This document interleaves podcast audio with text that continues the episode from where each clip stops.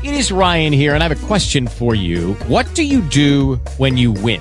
Like, are you a fist pumper?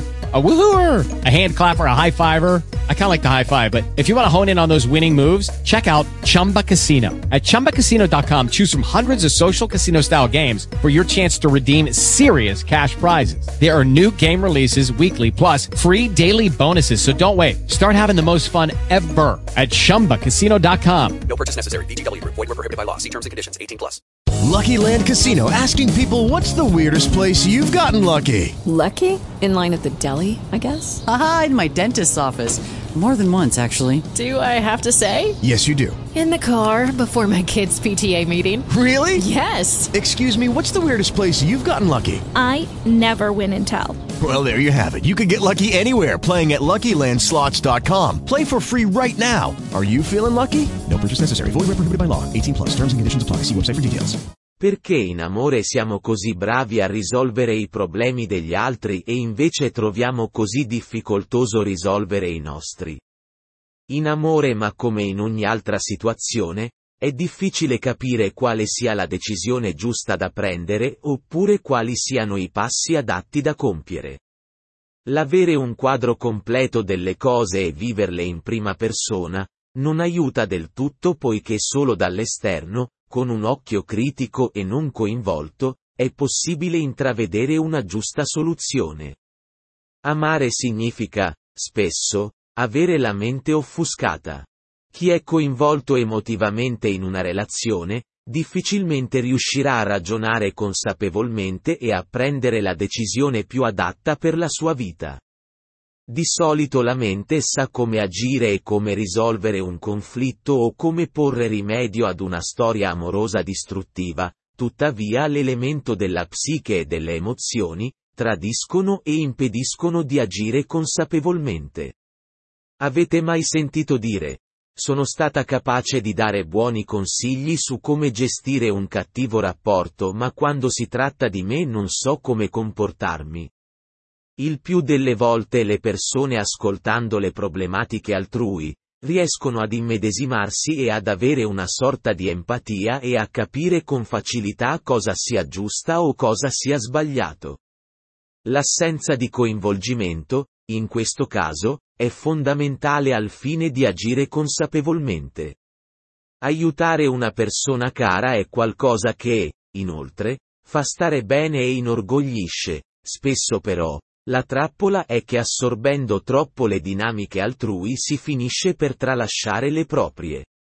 Assorbire le emozioni e i problemi degli altri stanca e indebolisce la mente. Chi impiega troppe energie per aiutare gli altri, il più delle volte finisce col perdere di importanza i propri problemi. In amore e nelle relazioni di coppia, la logica poche volte prevale sulle emozioni e questo complica l'andamento di un rapporto. La paura di fallire, di perdere il partner e di restare soli, sono dinamiche che bloccano e al primo ostacolo, inibiscono i comportamenti e i pensieri logici e deduttivi. Il sociologo e scrittore Zygmunt Bauman diceva sempre che invece quando una storia d'amore tra due persone che si amano finisce o diventa conflittuale e problematica è perché alla base c'è sempre un fallimento di comunicazione.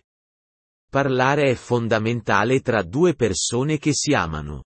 Per l'autore, la dinamica comunicativa è altamente decisiva. L'importanza della metacomunicazione, per risolvere i problemi all'interno di una relazione a due è fondamentale applicare metodi di metacomunicazione ovvero una sorta di comunicazione nella comunicazione. Un concetto che trova le sue basi nella scuola, Palo Alto. All'interno di una comunicazione verbale, infatti intervengono numerosi fattori che possono rafforzare il concetto di ciò che si sta dicendo. Il tono della voce, l'enfasi e le cose non dette, sono fattori che possono modificare in peggio o in meglio un rapporto. Bisogna quindi lavorare su come si comunica, in che modo si alzano i toni, in che modo si enfatizzano i concetti, con lo sguardo, la mimica o la prossemica. Trama. Ogni coppia vedrà rispecchiati in queste pagine i propri problemi coniugali, i malintesi, le incomprensioni, il contrasto di interessi e scopi che sorgono inevitabilmente quando il partner, da uomo o donna idealizzato e, perfetto, ridiventa, dopo il matrimonio o la convivenza, un comune mortale non privo di difetti. Con acutezza e sensibilità. Bisognerebbe quindi imparare a gestire i rapporti costruendo una buona comunicazione di coppia. In tutti i legami umani, alla base di un'armonia e di una stima reciproca, vi è sempre una buona comunicazione. Diminuire il rumore all'interno del frame della comunicazione è fondamentale affinché il messaggio arrivi al ricevente correttamente. Avere una buona logica di comunicazione aiuta ad eliminare i conflitti al minimo. Tuttavia, non sempre la comunicazione ben definita è la chiave della felicità e dell'equilibrio. Risolvere problemi altrui in amore. Le persone, in genere, tendono a sentirsi importanti e utili nel momento in cui vengono interpellati dalle persone care per cercare di risolvere un problema. Il fatto di essere all'esterno del problema stesso, però non significa per forza riuscire a definire appieno cosa sia giusto o sbagliato. Importante evitare di credere, che ciò che si dice sia giusto a priori e cercare invece di confrontarsi poiché a seguito di un consiglio cattivo o poco adatto potrebbero esserci delle conseguenze negative e distruttive. In coppia è difficile capire come agire per cercare di eliminare un problema o un conflitto.